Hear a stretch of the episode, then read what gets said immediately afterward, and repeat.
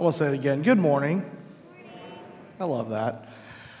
My name is Jimmy Rancho. If you're a guest with us today, welcome. Um, I'm the Next Gen Minister here at Plum Creek Christian Church, and it's uh, from time to time I get to come up here and uh, share with you what God has put on my heart. And I am just so excited about this uh, He Shall Reign series in our lives, in our church, and what we're going to be doing with our lives. We're saying that He is going to reign, right, in our life, in our kingdom, in our community.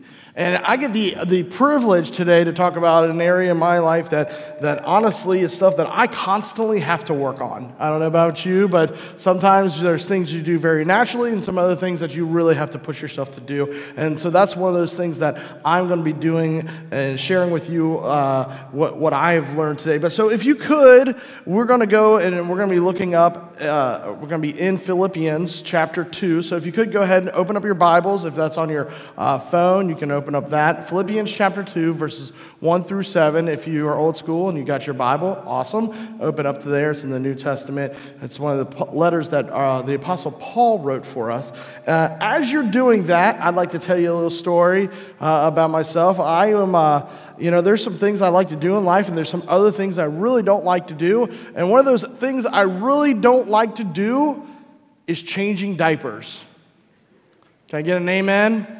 Yeah, the, the most men who ever said amen ever in their lives right there, right? Like, amen. I, look, growing up, like my, my sister was, my youngest sister was only two years younger than me. My mom, like, never had me change her diaper. And so, like, I never really changed diapers until I got, had my own children, right? And so it was a very weird foreign concept, and, and, and it could become very difficult. And, like, now we understand, like, changing a wet diaper is completely different than changing a blowout, right? And you know what I'm talking about, a blowout, right? It's like everywhere. There was one time in particular, I can't remember which one of my children was, but there was a bad blowout, right? And I, I'm like holding like this, trying to get to the, the changing pad, and I'm like putting extra pads on top to change it off, and stuff is everywhere. And I'm going, oh, you know, like dry heaving because the smell is so rough. And, I, and I'm the kind of guy that I have to have like lots of wipes. Like, I can't just do like the two. Like, you ladies, that you're like, woo, like you're like Picasso or something. It's amazing what you can do. I can't. And I'm like, I pull them out and like fling them all around and get in here. Because let's be honest, if you don't pull them out and you need to when you really want to, you grab them and like six of them come out, right? You don't need that many. So I have my like pile of those, and I'm cleaning up, trying not to throw them. And as we're getting done, next thing you know, like the pee goes everywhere. It's like on me and it's bad on the wall and everything else. And I just remember being so terrible. And there are times in our lives when God asks us to serve in things that we don't want to serve in. Am I right? God asks us to serve in situations that we go, that shouldn't be me. God, you sure you're calling the right person? The reality is, serving does not come natural really to anyone. Some of you have more of a servant's heart, so it's easier for, for you to serve. Some of you may be like me and struggle doing the serving thing, right? Sometimes it's really hard, especially when it's you got to serve something and someone that you didn't choose to serve, right? You've been told to serve. It's not very good, not very humble. But the reality is we serve a God and we serve Jesus who came to serve. That's what he came to do. And if we really want to follow him and we want to be more like him and we want to show his love and his mercy and his compassion to the people that we know, we must learn to serve. So I love what Paul writes in Philippians chapter two, verses one through seven. He says this, "Therefore, if any, if you have any encouragement from being united with Christ, if any comfort from his love, if any common sharing in the Spirit, if any tenderness and compassion, then make my joy complete by being like-minded, having the same love, being one in spirit and of one mind. Do nothing out of selfish ambition or vain conceit, but rather in humility value others above yourself, not looking to your own interest, but each, uh, but each of you to the interest of the others. In your relationship with one another, Have the same mindset of Christ Jesus, and pay attention here, who, being in very nature God, did not consider equality with God something to be used to his own advantage. Rather, he made himself nothing by taking the very nature of a servant, being made in human likeness. This is one of my favorite verses. I think it's one of those, my favorite verses because every time I read it, it kicks me right here. It's one of those things where it's like, hey, wake up call, Jimmy. You're not number one. You can't be number one. If you're number one, that means God's not number one. And in a life where God's not number one, you're not going anywhere. You have no rule. You have your own kingdom, and your kingdom is built up on a falsehood that you've created. But in this, in this scripture, we find that Jesus came, stepped off a throne, and became a servant, and be made in human likeness. Now, what real God does that? Right, the gods that we think about and we know, the positions of power come to be, they don't humble themselves. They come down and rule. But not Jesus. No, Jesus knew he had to correct our way of thinking, correct our way of understanding how we learn and how we love others, and how we need to look and see serving as something that's a good thing and not a bad thing. See, first thing, whenever I'm working on a sermon, I always just pray to God, like, Lord, bring the points to me. I'm going to read through the scripture, and you tell me what you want me to tell. And so some things jumped out, and the first thing is this. Understanding this, that society struggles with serving. Our society struggles with serving God. And we struggle not just with serving God, we struggle serving anyone, right? It is not in our nature to want to serve others. I believe there's several reasons for this. The first thing is this. When I look back at my life, we were taught that it's good to lead and it's bad to be a follower, right? We were taught that it's good to be a leader. You always want to be a leader. Don't be a follower, be a leader. I can think back to when I was in high school and I did something stupid and I listened to my friend and I followed him and did something dumb. And my mom would say, why'd you do that? I'm like, I don't know, because Bobby did it. And she said, if Bobby jumped over, off a bridge, would you? Right? Anybody hear that from their mom? Please, please, I hope we got a lot of amens on that one, right? In that saying, in my head, I related it that following was bad. The problem is this. Following is not a bad thing. It's learning how to be a good follower. That's what we strive for. We strive to do that. See, following, if you follow the right person, the right leader, everything can change. And when I'm talking about in a, in a Christian viewpoint, if we're putting Jesus up front and we are following him, your life will look better. Will that, does that mean it will be easier? No, but it will be better. I know also in life that when I was in high school, they also would bring in people to talk about how leading was the most important thing. They would bring in literally like, like people to come and speak to us. Remember those days? You'd all get in the gym together and everyone's pinching and poking and prodding and everything else. You get some guy out there who's probably old and gray like me now and telling funny jokes that were cool twenty-five years ago. And he just was always telling you about how you needed to be a better leader. You needed to be a better leader. You needed to do this over and over again. And yet nobody taught us how to be a better follower. Did they? Nobody taught us how to be a better follower. I don't want you to hear from me that, I don't want you to be like, well, Jimmy says you shouldn't lead at all because that's bad. That is not what I'm saying. It's not at all. But when I was studying and working on my, my master's degree program and, and studying leadership, which is what my degree is in, one thing jumped out to me is to be a good leader, you have to be a better follower. You have to follow so well that leadership just comes flowing out of you.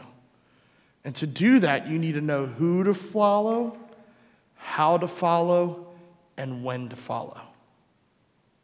If you don't know who or how or when, you will just be not really even a follower. You'll just be a mindless person walking around.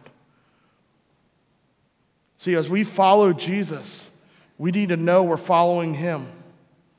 We need to know how to follow him, and how we fo- do that is by digging into his word daily, communing together weekly with like-minded believers, pushing and spurring each other on, and knowing when to follow, right?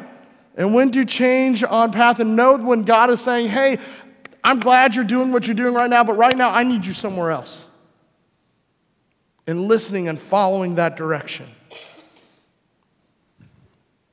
One of the other reasons why society struggles with, uh, with, with, with serving is this. The U S struggles with the term servant and slavery because of its ugly history with slavery. And not just the U S, our world, right? We have had this ugly thing that we call slavery just permeate our history. And so when you hear the word serve or servant, that relates to you in your mind about slavery. And you're like, I don't want to be a slave, nor do I want to be a slave owner. Let's just not talk about it. Is that good? No. We should want to have a servant's heart. We should take pride in how we serve others through what God does, right? But taking pride in that and being prideful are two different things, which I'll be getting to in a second. It's interesting that this, you know, if you're going to call yourself a slave or a servant, you're essentially saying, I'm going to let somebody own me and that I have no worth. But yet, isn't it interesting that Paul said that Jesus came here to serve? And in my scripture that we're going to be getting here in a second, Jesus actually tells that he's here to serve others, and that he wants to be a slave for us. His love drove him here. His love for us brought him down out of heaven to live for you and I, to die for you and I, so he can give glory to his Father. And the last thing is this: our sinful nature is brought on by the pride and shame as a result of the fall of man. See, back in Genesis, we have Adam and Eve who were formed, right? They're walking around the garden. God gave them one obedient, one thing to, to, to obey. Don't eat out of the tree of the knowledge of good and evil. Just do that, and I know that you love me, right? It's easy. Obedience means love, right? When you obey someone, you love them. Instead, they listened to a lie, ate the fruit, and that temptation there that Eve had, and Adam was right there with her, standing kind of dumbfounded, was, hey, if I get this fruit, I can be like God. Knowledge of good and evil, I can be like God. And that pride built up, like, I want to be like God. I want to be like that well. So she took it and she ate it. And when she ate that and gave it to Adam, sin flooded into our world, and so did shame, and all this other neg- negativity and nastiness. Because of that, in our lives, pride keeps us from being able to serve well. So my second point is this: pride is the enemy of serving. Your pride is the enemy of why you don't serve more. Same thing for me. If you want to kill a servant's heart, let pride breed into it. Because unfortunately, in our in our lives, in our hearts, we're addicted to praise. We love hearing it when people tell us things. How many times have you gotten like a good text from someone like, hey, just want to tell you you did really good today? How many times have you gone back and like reread that text over and over again, right? Then maybe shown it to someone else like, hey, did you see what this is? Mm-hmm. Right? Look at this, look at this. See, pride can start off something small and innocent, but can grow and grow over and over again, and can kind of destroy your heart to be a servant. Because what happens is when your pride builds up, you start building your own kingdom and not Jesus' kingdom. You start focusing on your own desires and your desire to be complimented instead of focusing on what Jesus wants to be accomplished which is to show his love to people who need it. At, my pre- uh, at a previous church that I was served at, um, I was asked to be in a co-leadership role at one point, um, and I was so used to being in charge of everything, because when sometimes when you're a, a student minister or a family minister, you're the head person, and when you're used to always being in charge and just telling people what to do and them doing it, like like then you're I'm asked to be in a role where there's two of us in charge and I got to bounce ideas. That's kind of weird, right? I'm not used to that. And I remember I was struggling this when, when we were going through this and I was making a decision. And uh, I was with my discipleship group of, of men. And I was talking to him over and over and over again. And the one guy who, who was a uh, retired military, worked in the Pentagon, um, you know, knows his stuff, solid, but also will tell you exactly what he thinks you need to hear, which is good. You need those people in your life that's just got to have some grace and truth, not just all truth. And he said this, he goes, Jimmy, if you're going to do this, you are going to have to take a double-barrel shotgun to your pride every single day. If you're going to step into a co-leadership role, you're going to have to take a double-barrel shotgun to your pride every single day. And out of my mouth, I replied this, shouldn't I be doing that every day? Now, I can tell you this. That was not Jimmy Rancho saying that. That was the Holy Spirit using my words to tell every man in that group what we should be doing. Because as it came out, I was like, that's too smart for you, Jimmy. Like, like you ain't that smart, man, right? But we should. We should try to kill our pride every single day. Why? Because we are not building our own kingdom. We're building his kingdom. And you cannot build God's kingdom if your heart is full of pride. Now, before you start beating yourself up, understand this. We're not the only ones that dealt with this. The first century church dealt with this. The disciples dealt with this. Two disciples in particular. They were so worried about when, when Jesus' kingdom would be established that they wanted to be in the most best positions to help him lead, right? So they asked their mommy to come ask Jesus where they should be. So we pick up here in Matthew chapter twenty, verses twenty through twenty-eight. Then the mother of Zebedee's sons came to Jesus with her sons, kneeling down and asking for a favor. Get that? Like two grown men brought their mom to ask Jesus for a favor. Like, that's just where we're at. Just where we're at.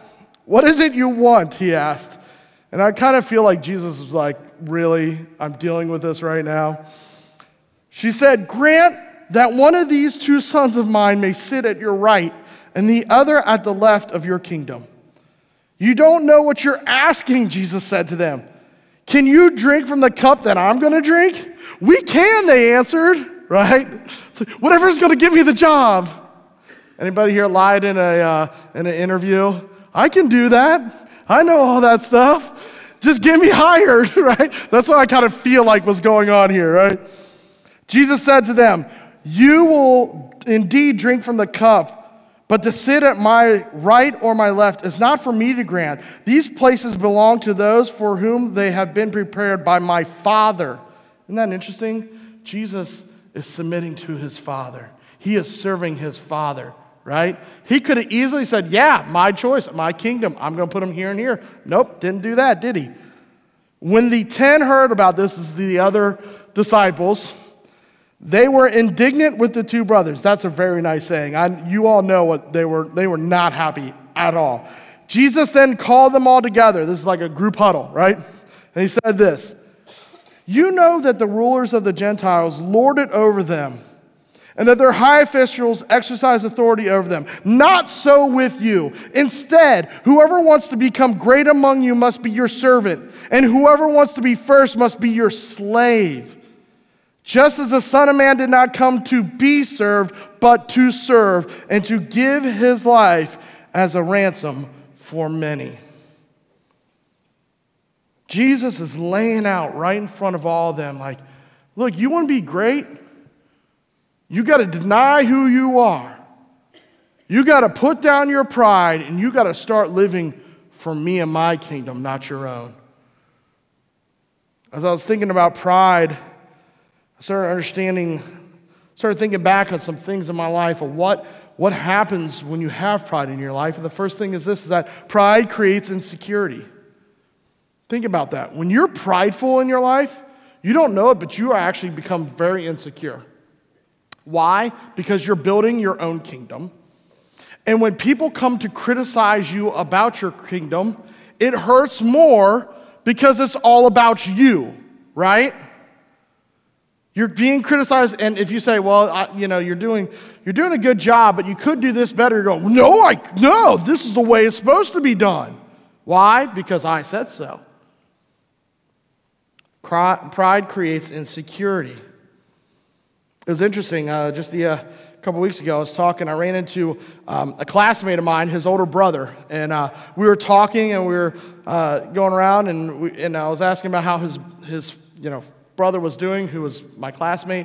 He's like, he's doing great, and I was like, yeah, you know, and we were talking about, you know, things that we knew, and just reminiscing a little bit, and I said, you know, your brother just, like, it just floored me because he was always like so confident in himself. He had a great amount of self-confidence.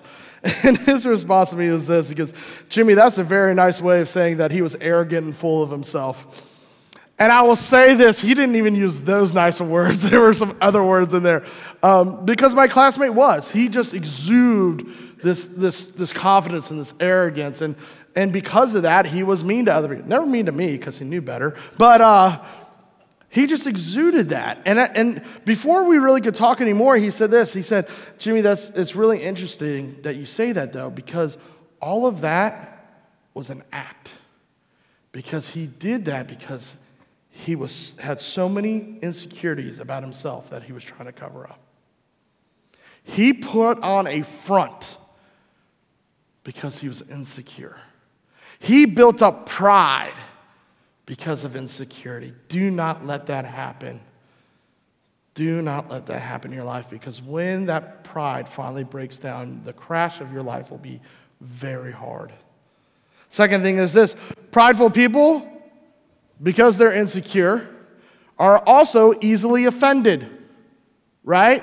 Because when somebody criticizes what you do, you take it personally, because it's what you've wrapped your mindset around.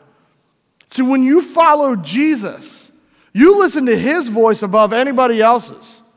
And you understand what he says about you is true and not what the world says about you. That you're a treasured, loved, precious child of God. And that, yes, you're going to mess up, but you have forgiveness. And God can use you the way he wants to use you. You have to be willing. But when you're living just for yourself, and you're building that own kingdom, boy, those, those little tiny critiques come in and they really hit you hard. And you become offended. And when you become offended, you go into, let's be mean mode, right? Start lashing out. How dare you criticize me? Look at you in your life. It's not very good either, right? I know when I started dealing with that, I realized that I've built up too much of Jimmy's pride and not enough pride in my Lord and Savior. See, Jesus wants us to build up our lives on him and his message and his work, not our own. That brings me to my third point is this. To be more like Jesus, you must serve everyone. To be more like Jesus, you must serve everyone. As a follower of Christ, that's what we want to do every day, right? That's our mission, is become more and more like Jesus, right? To be like him every single day. And what did he do? He gave his life as a ransom for many. Verse seven says this. Rather, he made himself nothing by taking on the very nature of a servant, being made in human likeness. That phrase, made himself nothing, has been other, other translations say he made, he emptied himself. That Greek word there is kino, and it means to empty. But another reason is to like to create void, right? Now obviously God, when Jesus came here, he wasn't completely voided, right? Like we know he came as a, he was God and man together, but he came as a child. He came vulnerable, right? And it's really, this is a, this is wordplay to tell us of how in our lives we have to empty ourselves to be filled with himself. So that way we can affect everybody the way that God wants them to be affected through his love. And it says this, that he want, he became a servant, right? That word there is doulos. That Greek word there is doulos. Let's say that together. Doulos. Come on, one more time. Doulos, right? All right. I like it. It's fun. It's a fun word to say. But that word literally means servant or slave. Servant or slave. That is what we are to be for Jesus. A servant and slave. And we are to be like him, a servant and slave to others. That is what Jesus came to do, right? He didn't come to rule with a mighty hand and to cast and hurt and punish people. No, he came to show us how to love correctly and to give ourselves up, to save others, to glorify his Father. So I got in your in your message notes there, I've got a little thing that has week, month, and year. And so I want you to do this maybe tonight or tomorrow or even right now. I want you to write this down. Who are you going to serve? Who are you going to serve this week?